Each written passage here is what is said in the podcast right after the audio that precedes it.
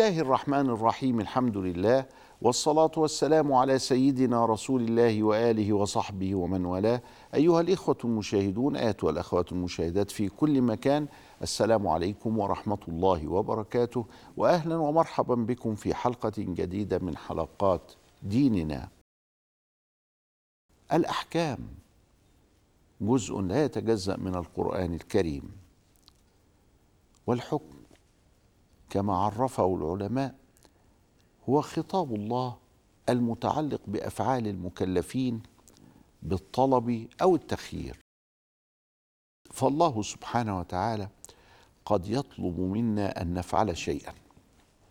أمرنا بأن نشهد الشهادتين أشهد أن لا إله إلا الله وأشهد أن محمدا رسول الله. أمرنا بالصلاة وأمرنا أن نتوضأ قبل الصلاة.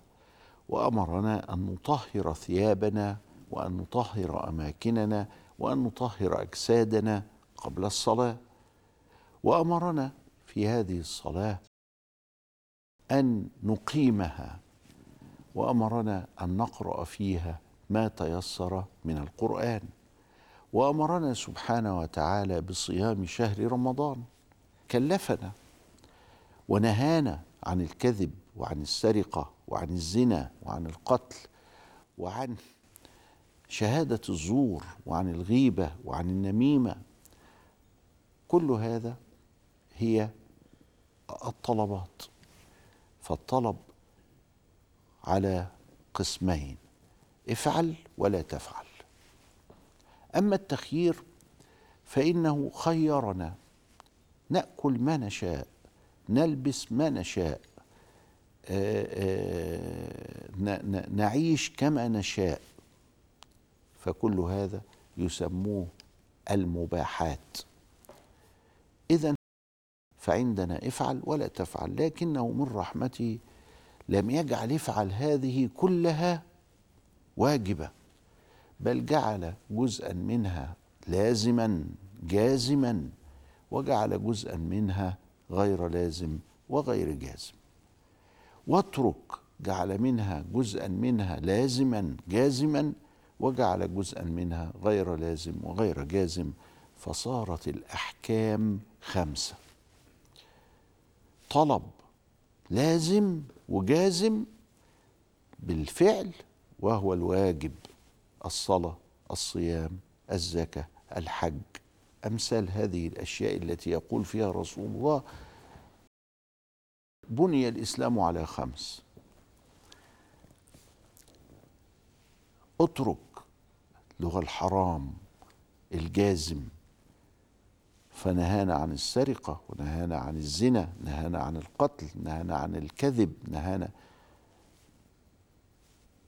افعل ولكن إذا لم تفعل فلا تثريب عليك يعني لا بأس. مثل صلاة السنة. مثل صيام الاثنين والخميس مثل هكذا أشياء مثل الصدقة أخت مثل العمرة. وأصبح هناك إذن الواجب والحرام والمندوب والمكروه. اترك ولكنه ليس حراما. اترك الرائحة الكريهة. نفرض أن شخصا أكل بصلا ولكن رائحته كريهة. يكون ارتكب مكروها ولم يرتكب حراما. البصل ليس حراما. ولكن دائما يأمرنا ربنا سبحانه وتعالى بالنزاهة والنظافة. فقال فيما أخرجه الترمذي إن الله نظيف يحب النظافة. اذا فالأحكام خمسة. أوسع هذه الخمسة المباح. التخيير. هذه الأحكام أخذناها من القرآن الكريم. كتب عليكم الصيام كما كتب على الذين من قبلكم لعلكم تتقون. اياما معدودات حتى قال شهر رمضان الذي أنزل فيه القرآن هدى للناس وبينات من الهدى والفرقان فمن شهد منكم الشهر فليصمه. لما نروح فليصمه ده أمر. ليه هو أمر؟ فعل مضارع مقترن باللام. والفعل المضارع المقترن باللام يفيد الأمر. فربنا يقول تعالى عند رمضان وصمه. صم ده إيه؟ فليصمه ده أمر. أقم الصلاة. خلاص. وحافظوا على الصلوات والصلاة الوسطى وقوموا لله قانتين. يبقى اذا فرض علي الصلاة وفرضها علي قائما. ولذلك القيام في الصلاة فرض. إمتى اسيبه لما أعجز عن هذا القيام؟ اقوم أصلي على كرسي. ولكن قادر إن أنا أصلي وأنا واقف؟ يبقى لازم لأنه ده فرض. وقوموا لله قانتين يعني ساكتين يعني ما تتكلمش في الصلاة بتاعتك. اذا فنحن أمام افعل. وأيضا لا تفعل ولا تقربوا الزنا. إنه كان فاحشة وساء سبيلا. أو أنه يعني ينهانا نهيا شديدا ويجعل ذلك لعنا أو غضبا أو أو أو حدا السارق والسارقة فاقطعوا أيديهما. ياه إلى هذه الدرجة اذا السرقة دي حرام.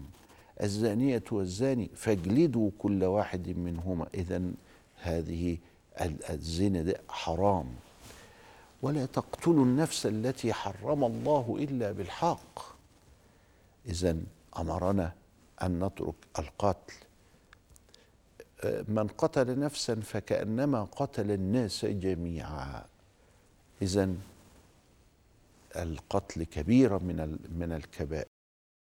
وهكذا افعل ولا تفعل. القرآن كما أنه يشتمل على السنن الإلهية ويشتمل على المبادئ العامة ويشتمل على الحقائق يشتمل أيضا على الأحكام والأحكام هي التي بنيت عليها الفقه الإسلامي. كم آية عندي في القرآن؟ ستة آلاف آية وشوية.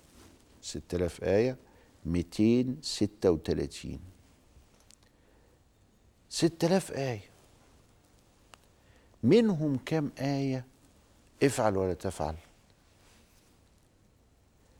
منهم 300 آية بني عليها الفقه الإسلامي كله. عبادات ومعاملات وأقضية وعلاقات دولية وكل الدنيا مبنية على ال 300 آية دول. طيب لما نقسم 300 على 6000 عشان نشوف النسبة قد إيه؟ تطلع واحد على عشرين. اللي هي اسمها إيه واحد على عشرين؟ خمسة في المية. أمال الخمسة وتسعين في المية من القرآن بيتكلموا في إيه؟ بيتكلموا في الأخلاق المرتبطة بالعقيدة. بيقول لك هدي بالك. بيقول لك خليك رحيم. بيقول لك سامح. بيقول لك فصبر جميل والله المستعان على ما تصفون. بيقول لك فاعفوا واصفحوا حتى يأتي الله بأمره إن الله على كل شيء قدير. بيقول إيه ده؟ قاعد يقول لك أخلاق ومرتبطة بالعقيدة. الصبر الجميل الصراح الجميل الكلام الجميل وهكذا. بيقول لك بيقول لك 95% من القرآن في النظام الأخلاقي. بيكلمك في النظام الأخلاقي وهنتكلم هذا باستفاضة في منظومة القيم ومنظومة القيم منبثقة من أسماء الله الحسنى. وسنرى كيف كان ذلك في القرآن الكريم في حلقة مستقلة. اذا فالأحكام تساوي خمسة بالمئة. من هذه الأحكام التي هي خمسة في المئة فقط من القرآن والتي بعض الناس يشغل حياته بها وينسى 95% من القرآن الذي يدعونا إلى الأخلاق الكريمة إلى أن يكون الإنسان إنسانا. إلى أن يعمر الأرض إلى أن يزكي النفس إلى أن يعبد الله سبحانه وتعالى من خلال تلك العمارة وهذه التزكية.